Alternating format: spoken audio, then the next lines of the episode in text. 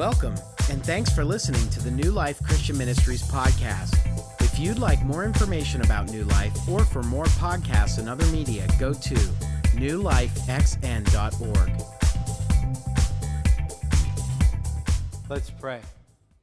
Heavenly Father, we thank you for who you are, the creator of the universe, and we thank you for this season of year in which we remember Jesus coming and look forward to his coming again. God, we pray this morning that you would fill us with your Holy Spirit, that you would open our hearts, that we might receive your message. And we pray that in this day, that we might lift you up as the one true and living God in every aspect of our lives, our thoughts, our words, and our actions, that all around us might glorify you. In Jesus' name we pray. Amen. Good morning. I'm Pastor Chris. I'm the lead pastor here. For those of you who are new, we're glad you came today. We welcome you in the name of our Lord Jesus. As you may be able to tell from that intro video, we're in a new series. It's called The Great Adventure. And uh, what you probably don't know is that Pastor Brad and I, the worship pastor and I, uh, every summer we sit down and we plan the message series from September all the way through to the following August. And every year, the most challenging series of the year is this one the Advent slash Christmas series. And the reason it's challenging is because it's sort of the same every year. You know, Christmas comes every December 25th. This is my 32nd year preaching Advent Christmas sermons. And you know, the same thing happens every year. Mary and Joseph go to Bethlehem. There's never any room for them in the inn. Every year, Jesus is born in a manger, you know, and nobody knows about it. All the people that should know about it, all the, you know, the kings and everybody that should know about it, nobody knows. The only people that know are the shepherds out in the fields. The guys that can't even give testimony in a court of law. Makes no sense. They get told by angels. So add to that that in much of the world where Jesus is worshiped, this season is called Advent, which means coming. Well, he already came. So Pastor Brad and I were talking, what are we going to do? What are we going to do? And then I said, you know, Brad, I looked up the word Advent, and, and I found out that the word Advent came into being before the word adventure. What if the word Advent is the reason for the word adventure? That new, an adventure is a new, exciting experience. Well, what if Jesus' first coming was a new and exciting experience that led to the idea that we all can live an adventure? And so that's what we're going to do during this Advent season. From now till the end of 2015, every weekend plus Christmas Eve, we're going to be talking about this great adventure. Today it's going to be called He's Coming, and we're going to go back to the first coming, and we're going to look at John the Baptist and how he pronounced that Jesus was going to be coming, that the kingdom of God was near. And then next week, we're going to talk about uh, the overall theme for this fall here at New Life has been You Are Here. And we talked about we all start somewhere, and hopefully, all of us find uh, ourselves in a relationship with Jesus Christ and we move forward in that relationship. So we move from where we are to the next step and the next step. So, next week's message is titled, You Are Here or Are You? In other words, are we really followers of Jesus? Many of us say we are, but what does that look like? And we're going to look at a very specific scripture where Jesus tells us that it may, may not be as obvious as we think it is that we are followers of Jesus. And then the next week, we're going to go back to the first coming again. We're going to talk about the road to Bethlehem. We're going to talk about Mary and Joseph and, and what it took for them to trust God enough for Jesus to be born. And then the week before Christmas, we're going to talk about the road home. I mean, really home, to heaven. We're going to talk about what's it going to be like when Jesus comes back. And then on Christmas Eve, we're going to, we're going to ask this question Are you ready? The first century world wasn't ready for Jesus' first coming. Is the 21st century world ready for Jesus' second coming?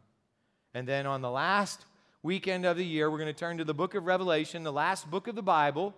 And what we're going to do then is we're going to we're going to reprise this He's coming that we're doing today, but we're not going to talk about the first coming anymore. We're going to talk about the second coming as the book of Revelation talks about it. So I'm really I'm enthusiastic about this series because I believe God's going to do a great thing and take us from wherever we are today uh, to maybe hopefully a bunch of steps forward in this great adventure that God designed for each of us before the foundation of the universe. Before we get to Matthew chapter 3, which is where we're going to turn today to find about John the Baptist, let's look at the take home point. And for those of you who are new, we seek to make one point every week. Usually, the take home point is sort of an action idea that we're going to go home and do something. This is more of a reflective take home point. And what it says is this Jesus' first coming was announced with fire and brimstone. Jesus came the first time, and John the Baptizer, who announced his coming, thought Jesus was only coming one time. He thought the Messiah was only coming one time. And therefore, when John was preaching his message in the wilderness about this coming Messiah and the coming of the kingdom of God, he thought it was a coming time of judgment. We're going to read about that today. What John didn't realize is that Jesus was going to come twice. That he came the first time not to judge the world, but to bring salvation to the world. And the second time is a time of judgment. So, Jesus coming, excuse me, Jesus coming is was announced with fire and brimstone. We're going to let's just get right to it. Matthew chapter 3, if you have your Bible, you'll want to turn there. Matthew chapter 3 beginning in verse 1 in your Bible app. If you don't have one, it'll be up on the screen. What we're going to do is take a little slice of it at a time, and we're going to work our way through from Matthew 3 1 to verse 12. And this is what God's word says. In those days, John the Baptist came to the Judean wilderness and began preaching. His message was repent of your sins and turn to God, for the kingdom of heaven is near. So, repent. I don't know if you remember, if you're as old as I am or a little older, you might remember that a lot of preachers back in our day when we were little kids, we came to church, they used to say, Repent! Whoa, it was about that loud. About that loud you know? And when i went home from church many many times i felt like i was a worm and i was looking for some dirt to eat you know? Because that's what it was like a lot of times in church. And the truth of the matter is the word repent is a greek word from a greek word metanoia which literally means to change our mind or to change our way of thinking. It can mean to turn around and take a new course. And what john knew and what he proclaimed here when he said repent is nobody is ready for the kingdom of God without a change of direction. Nobody can be ready for the kingdom of God without a change of direction. Because our ancient ancestors, Adam and Eve, sinned, turned against the direction of God in their lives, and chose their own direction, all of us are pointed to sort of off course as at the time of our birth. And as we grow up, we have to come to a point of turning around and turn to God and, and because the kingdom of God requires that. And that's what John talked about uh, quite often. And, and the interesting thing is, John didn't say, repent because the Messiah is coming, repent because Jesus is coming. He said, repent because the kingdom of God is near. The kingdom of God was going to break into the world. What John believed, and it's true because all the Old Testament, what we call the Old Testament, proclaims this, is that God is going to send an, an, anointed one. That's what Messiah means. One who would be his appointed deliverer, who would reestablish Israel as the central nation on the planet, and that everybody would see what it was like in the days of King David, the golden age of Israel. And God's kingdom would be present everywhere. And that's what John proclaimed. Now, interesting thing is, Jesus proclaimed the very same thing. When Jesus started his earthly ministry, many years after John, well, actually, only a, a, little while after John started his ministry, what Jesus said, found in Matthew chapter 4, verse 17, is this From then on, Jesus began to preach, Repent of your sins huh, and turn to God, for the kingdom of heaven is near. Word for word, what John said. Repent, turn away from your sins, turn back to God. Now, John's message was spot on. It had to be because it was from the Old Testament. It was a, a, collection of teachings, and John knew the Old Testament. He might have known it by heart. I know that's hard for us to believe, but he might have known the whole Old Testament by heart. And he knew that from the beginning of Genesis to the end of Malachi, that God had said this time was coming when the kingdom of God would be restored. And then this is what it says that John was the fulfillment of an Old Testament scripture, too. It says, The prophet Isaiah was speaking about John when he said, He is a voice shouting in the wilderness, prepare the way for the Lord's coming, clear the road for him. So, John, I think John liked his job. John shouted, he screamed, and he especially liked to scream at religious people, the church people. We're going to find that out in just a few verses here. But the Pharisees, we've all heard about the Pharisees. If you ever came to church, you heard about the Pharisees. They're the people that didn't like Jesus. They're the people that got Jesus turned over to the Romans to be crucified. But they were the religious elite in his day. And the, the Pharisees and the Sadducees, another group of religious people, they came out, we're going to see in a moment, to um, talk to, or not to talk to, but just watch what was happening when John was out there. And John had some pretty strong words for them. But John was the fulfillment of the Old Testament prophecy. In fact, John was Elijah. Uh, the reason I say that is because it, it says this. The next verse reads John's clothes were woven from coarse camel's hair, and he wore a leather belt around his waist. For food, he ate locusts and wild honey. Okay, that's a little weird, isn't it? Camel's hair for your clothing, you eat locusts and wild honey. But that was what Elijah did too. And what, what John was saying, both by the way he dressed, by what he ate, and certainly by his message, I am fulfilling all of these teachings from the Old Testament. He's coming. He's coming. The Messiah. He's coming to reestablish Israel as the center of reality. Now, John was right, but he didn't know there were two steps to this Jesus guy. He only thought there was one step. But the thing that happened was, it's very interesting as we read next, it says, People from Jerusalem and from all of Judea and all over the Jordan Valley went out to see and hear John. And when they confessed their sins, he baptized them in the Jordan River. Think about it. They lived in a day when there were no televisions, there were no telephones, there were no newspapers, there were no means of mass communication. And yet we're told that people from Jerusalem, from all of Judea, and from the Jordan River Valley all came out to John, who was out there by the Jordan River baptizing people. And, and, how in the world did that happen? Well, you see, in every age, in every age, there are people who are waiting for the fulfillment of what God said. In, in that age, what they were waiting for was the fulfillment of, John, of God's promise to send a Messiah. And so people heard, and by word of mouth, one after the next after the next, they heard in Jerusalem and all over Judea, all of the nation of Israel, that, that, that the proclaimer of the Messiah, a new prophet, had arisen. And so they went out. And it says, as they listened to the message, they were, it doesn't say this, but they were convicted of their sins in their heart. And so they repented, they turned away, and they confessed their sins, and they were baptized. That baptism, John's baptism, was a baptism of repentance to show that they had turned away from sin and back to God, and that their sins actually, what is baptism? It's water, so it shows cleansing. It shows that they were ready now for this great adventure, for the kingdom of God to come. Now, as we already said, there were a group of people that came out that John was ready for. It says, But when he saw many Pharisees and Sadducees coming to watch him baptize, notice it says, they didn't come out to get baptized, they came out to watch him baptized.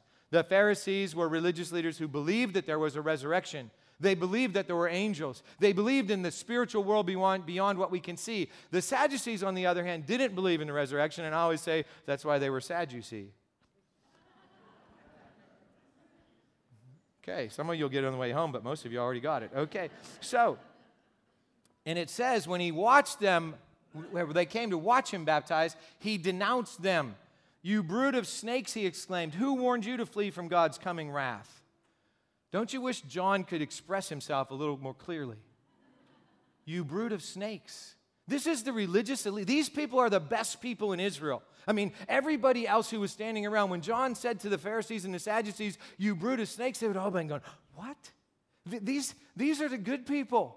And, and John is calling them a brood of snakes. John is saying, You don't understand at all what's going on here. You're coming out here with your, you know, your black robes on and you're all smug and everything, and your, your arms are probably crossed, and, and you're thinking that you don't need any of this. But this message is for you. And the interesting thing for all of us is, you know, we live 2,000 years later and we know uh, everything sort of that happened from the time this happened until Jesus was born and then grew up and, you know, taught with an authority like nobody else and died on the cross to pay the penalty for our sins. and rose from the dead and went back to heaven and sent the Holy Spirit. All of these things happen, and we know that. And so that's one of the challenges about preaching about stuff that isn't supposed to have happened yet, but we already know it all did, right? But the Pharisees were standing out there and they thought they knew everything. They thought this John was some, you know, weirdo. And, to be honest, if he came in the 21st century, people would think he was a weirdo too, right? Most people would say, "Hey, John, lighten up a little bit. Don't you? Didn't your mother tell you you should play well with others?" You know, I mean, John didn't play well with others. I'm pretty sure. In fact, John didn't play with others. He was brought up in the wilderness.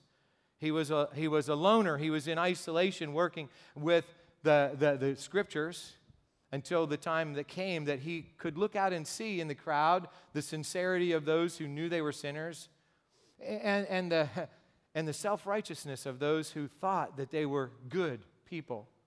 And what John said, which is true, is it isn't good enough to think you're good enough. It isn't good enough even to have a heritage. And this is the next thing he says. He says, Prove by the way you live that you have repented of your sins and turned to God. Don't just say to each other, We are safe, for we are descendants of Abraham. That means nothing. For I tell you, God can create children of Abraham from these very stones. So, what John is saying to the Pharisees is, Look, you think because you can trace your ancestry back to one of the 12 tribes, or you think that you're descended from Abraham, that that's going to get you into the kingdom of God. It's not. It, won't even, it won't matter at all. It's sort of like this. Over the years, I've had people come to me and say, well, you know, Pastor, you know, I don't go to church much and I haven't really had much to do with God, but my grandma, she was a great Christian woman. My dad, you know, he is an awesome Christian man. And it's and what they're saying, it's as if when I stand in front of Jesus someday, I'm going to say, Well, Jesus, I don't really know you that much, but my grandma did. I don't really know you that much, but my dad, don't you know my dad? And unfortunately, Jesus is going to say, Yes, I know your dad. But who are you?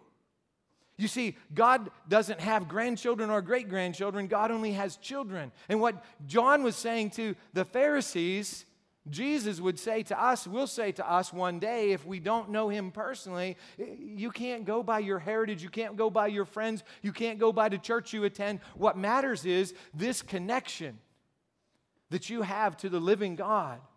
And John was helping, and probably the Pharisees didn't feel like it was much help, helping them to see you can't rely on anything but God in this situation. Because here's what John was telling them he was serious and he thought that this judgment was coming probably the day after tomorrow. And here's what he said Even now, the axe of God's judgment is poised, ready to sever the roots of the trees. Yes, every tree that does not produce good fruit will be chopped down and thrown into the fire. I baptize with water those who repent of their sins and turn to God, but someone is coming soon who is greater than I am, so much greater that I'm not even worthy to be his slave and carry his sandals. He will baptize you with the Holy Spirit and with fire. He is ready to separate the chaff from the wheat with his winnowing fork. Then he will clean up the threshing area, gathering the wheat into his barn, but burning the chaff with never ending fire. Never ending fire. That's not a pleasant image, is it? What John was saying is when the Messiah comes, he's going to separate everybody into two groups. The one group is going to be the righteous, the other group is going to be the unrighteous.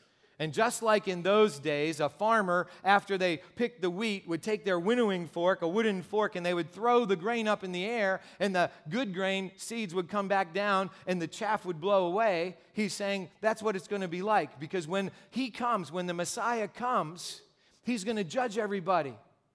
And, and if you know him, if you're righteous in him, then, then you're going to be saved. But if not, you're going to burn. I mean, it was literally literally a turn or burn message that John had. Now, the thing is, Jesus made it very clear that he didn't come the first time to judge. He didn't come the first time to judge, he came the first time to save.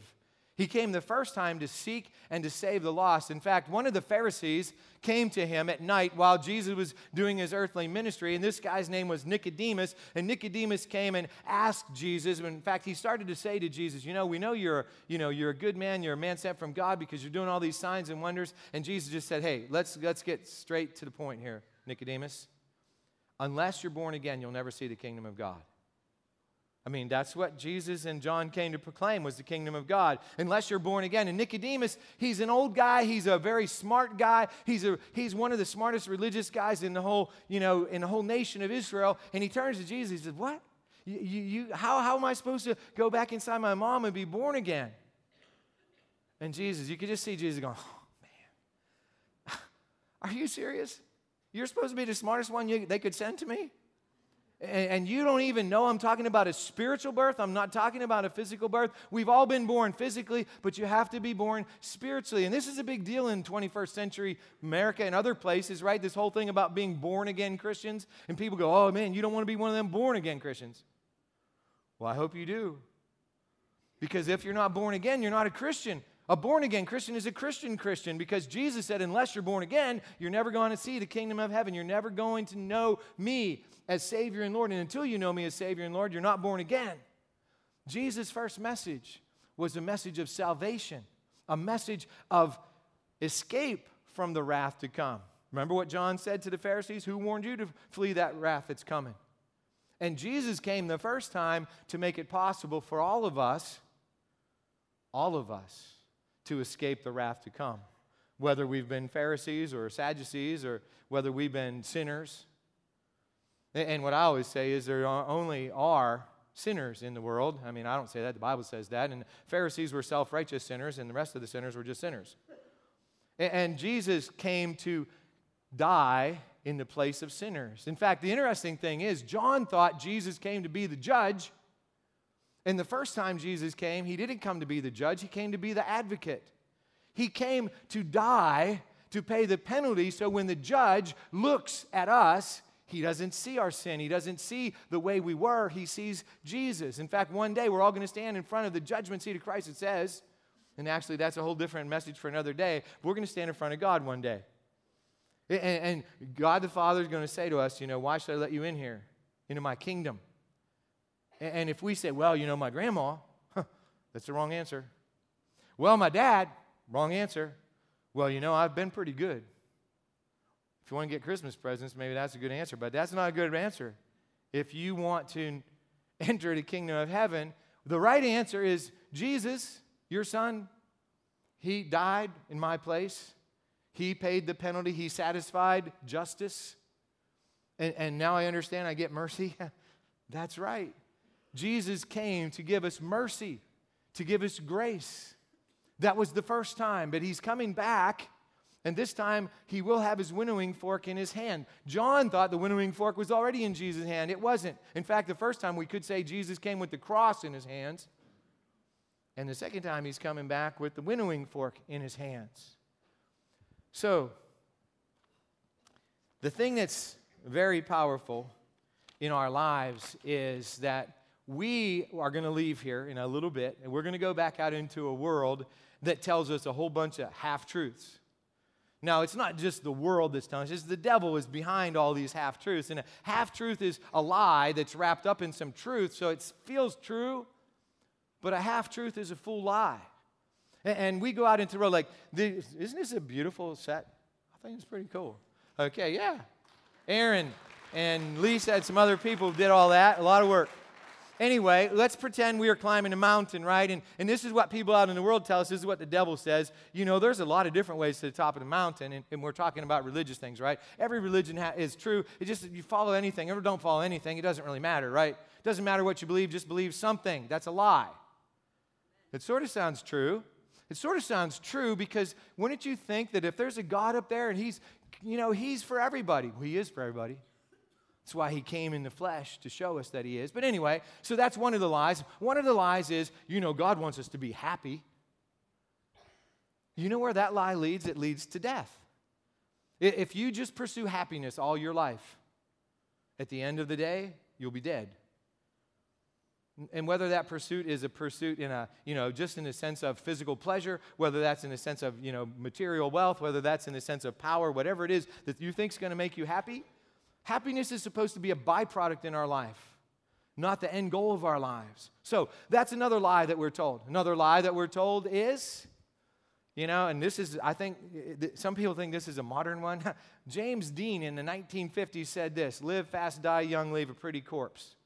The idea is that life doesn't really matter, there's no point to it. So let's just, let's get it over with. That's a lie.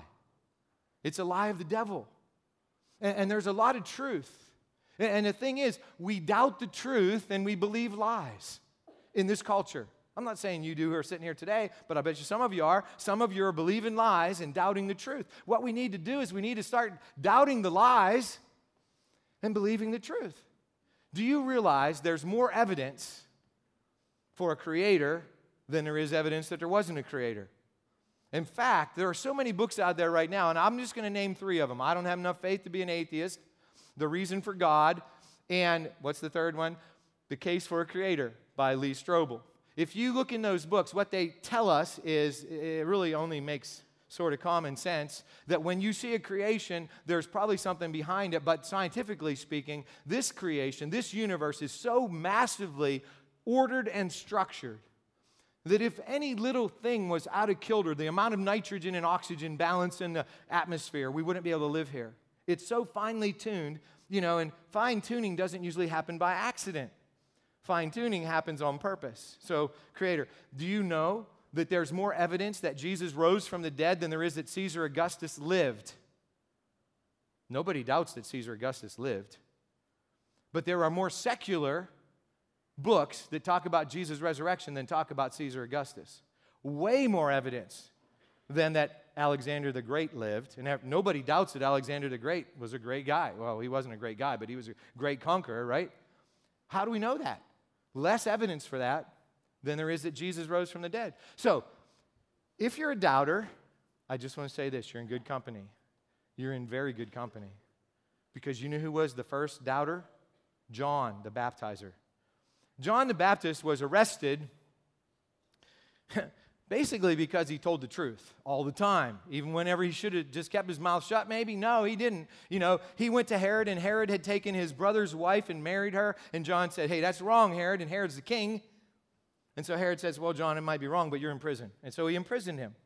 And, and actually, that's when Jesus' ministry began, was when John's ministry ended. And John was in prison. And so John couldn't really see what was going on in Jesus' ministry. What John could do is hear from, you know, the reports of his disciples. His disciples would go out and listen to Jesus. They would come back in. And, you know, so the very first thing, Jesus' early ministry, Jesus says, Repent. The kingdom of God is near. And John's in his prison cell going, Yes, I knew it. I was right. This is the Messiah. He's gonna, he's gonna do it. Then what happened? They start getting these reports. You realize he's nice to sinners? You realize he hangs out with prostitutes? You realize he's not nearly hard enough on the Pharisees and the Sadducees. I mean, yeah, he's lambasting them, but I mean, it's nothing like you did, John. And so, John, after a period of time in prison and, and, getting these reports, he finally, and we can read this in the Gospel of Matthew, chapter 11, verses 5 and 6, he, he, he, he sends some people from his, his own disciples and says, Are you the right one? Are you really the Messiah? Or should we look for somebody else? And here's what Jesus says he, eh, it's interesting. Jesus doesn't send some philosophical nonsense back. He doesn't say there's a lot of different ways to the mountaintop of the mountain, John. You just got to, you know, hang with me there, buddy. He says this the blind see, the lame walk, the lepers are cured, the deaf hear, the dead are raised to life, and the good news is being preached to the poor. And tell John, God blesses those who do not turn away because of me. You see, Jesus knew that John would understand two things about what Jesus said there. Number one, those miracles are evidence of the Messiah. The Messiah was going to work signs and wonders. And also, those words are a direct quote from the book of Isaiah, what the Messiah was going to do. And John knew all of those prophecies. So, what Jesus was saying to John was John, I understand. I understand that you thought I came with my winnowing fork in my hand and I was going to judge everybody, and the good were going to be here and the bad were going to be there, and you're good and you're in jail and the bad are ones that put you there. And that's the way it is for a time.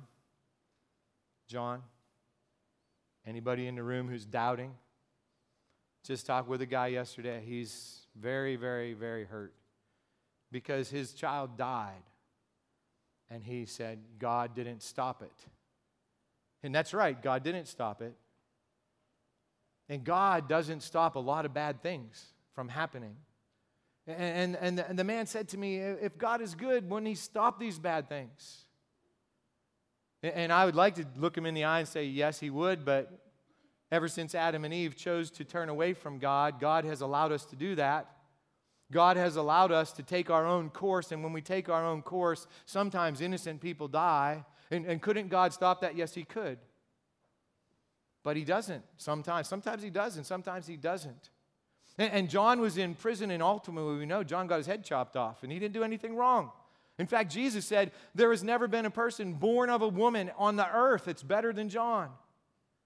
And yet, John died in righteousness and the sinner was the one who killed him. And, and, so the point that Jesus was making to John is this is the time to seek and to save the lost. And when you're in this time of seeking and saving the lost, sometimes the lost are doing things that lost people do. You know, it, it never, never amazes me when sinners sin. It never does. That's what we do when we're sinners. What amazes me is that after we trust Jesus as our Savior and Lord, and after we know Him, and, and after He's in us by the power of the Holy Spirit, is that we still do. You know, sometimes whenever I sin, I go, How can I still do that? And John, uh, I'm in good company now because that's what Paul asked in Romans chapter 7. You know, I don't do the things I want to do, I do the things I don't want to do. Who's going to deliver me from this body of sin? And the answer is in Romans 8. The answer is the Spirit. And so this battle's going on, and we talk about this battle often here at New Life, and you can look it up in Galatians 5 17 and following. This battle is going on, and this battle will go on until Jesus comes back. And the battle is that the old Chris Marshall is still fighting with the Holy Spirit inside of me. And so, you know, the, the Spirit wants to do good, and, the, and Chris Marshall, the sinner, wants to do bad. And who wins? The one I give leadership, lordship in my life. And when the Holy Spirit's in my life, I don't sin. And when the Holy Spirit and I say, you know, back off, He does. And then I do the, the things like spit in God's face, which is what we do when we're sinners, and we turn away. And, and I really, really, really wish that it would be so black and white that once we trust Jesus, we'll all just be good. And, and when we don't trust Jesus, we'll all just be bad. So at least we know who's on which side. But I know sinners who are better than me. I mean, people who don't know Jesus who are better than me. And I know people who follow Jesus who I can't tell the difference. So John is in prison and he says, Are you really him? I guess the proper grammar would be, Are you really he? and Jesus says, Yep, I am. Not the way you expected. In many days, we look out in the world and we go, It's not really what I thought it would be like if Jesus came. But when he comes the next time, it will be what you think it'll be like. It will, because he will have his winnowing fork in his hand, and he will separate out those who know him from those who don't. He said so himself in Matthew 25. He said, I'm going to come back and I'm going to separate the sheep from the goats. And what he meant by that is, I'm going to separate those who know me from those who don't. And those who know me get to have a life that is truly life forever, and those who don't get to go and be doing what they got to do here on earth forever which is deny me and turn away from me. And, and I don't really necessarily like that. I know many of you don't like that. But it's the way the, the Word of God explains it. And so this is the good news. It's really, really good news is that he hasn't come back the second time yet. And so there's time. How much time? I don't know. You know, there are people out there today that say Jesus coming back next Thursday or, you know, in February or in 2019. There were some people that were saying he was coming back in October. Guess they were wrong. You know, the bottom line is for the last 2,000 years, there have been people who have been saying, Jesus coming back next week, Jesus coming back next year, Jesus coming back in year 2000. Remember that one? Everybody was all ready for a Y2K.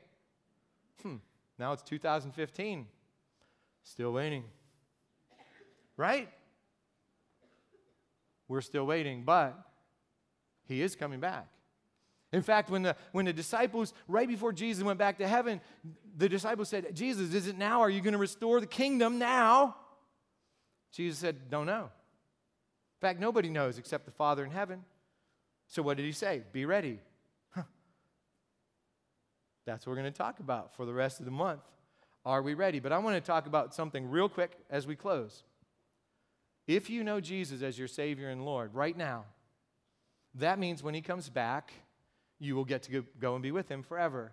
In the meantime, it means, according to what John said, and I think John was right because it's the Word of God, that there should be some evidence in our lives, and by the power of the Holy Spirit, that will happen. If you don't know Jesus as your Savior and Lord right now, I, the time is counting. You know, if somebody said to me, Do you think Jesus come back soon? A lot of people have been saying that to me because all the stuff that's going on in the world. Do you think Jesus is coming back soon? Sooner than ever before, right? He said he was coming back soon 2,000 years ago, and we don't think that's soon, but that's because we're not God. 2,000 years is a blink of an eye to Jesus, but he is coming back soon. So until Jesus comes back, we have the opportunity to say yes to Jesus, to trust him as our Savior, which saves us from sin and death and saves us from the wrath that's coming and to say yes to Him as Lord, which means He gets to own us. He gets to lead our lives for the rest of our lives. And you know, that's one of the other lies out there in the world is, you know, a, loving God wouldn't want us to have any boundaries. Life without boundaries is chaos. chaos is not a good thing. Freedom always has boundaries. True freedom always has boundaries. I don't know if you've ever experienced that. I've seen, I've seen chaos and I've seen freedom within limits. And Jesus said, when we know the truth, the truth sets us free. And the truth has boundaries. So the truth will set us free. Now, if you think I'm trying to scare you today, I'm not. I never try to scare anybody. What I'm seeking to do is be faithful to what the Bible teaches. That's what I do every single week. Because the truth is the truth, whether we believe it or not, that one day Jesus will return, and when he comes back, he has his winnowing fork in his hands. And if we don't know him, he will say, Depart from me, I didn't know you. And if we do know him, he will say, Come and be with me. So, until he comes back, we have the opportunity to make that choice. Once he comes back, we don't. So, right now, do you or don't you? If yes, praise God. If no, then this would be the time to say yes. Simple but not easy. Just say, Come in, take over. I give you my life. I want you to be my Savior and Lord. And for the rest of your life, you will have this new life. This great adventure starts at that moment, and it continues until one of two things happens until Jesus comes back or until we go to see him. Mark Geppert, some of you know Mark Geppert. He's a great missionary. I love him very much. And all, all the time, people will say to him, Do you think Jesus is coming back in this generation? He goes, I know for you, you get this generation, and that's it. Because whether he comes back now or whether you die, we all get one life. And when it's over, it's over for us. So, yes, he's coming in your generation for you. He's coming in my generation for me. But he might come back. If he doesn't in our lifetime, we will see him one way or the other. One way or the other. Let's pray. Heavenly Father, I thank you that you give us the opportunity to escape the coming wrath. I thank you that you give us the opportunity for life that's truly life through your Son Jesus. I thank you that this great adventure that we've been talking about this morning is a reality and that we can live into it day by day by day. And I ask today, God, for anyone in the room who has never said yes to Jesus, never said yes to his lordship and salvation, that this would be the moment right now when they say yes. God, for those of us who have said yes, I pray that you would give us a new passion for living out this great adventure, for living in the power of your Holy Spirit so that we can be all you created us to be, that we can do the things that will bring you glory and honor, that will bring light to your world. We ask this in Jesus' name. Amen.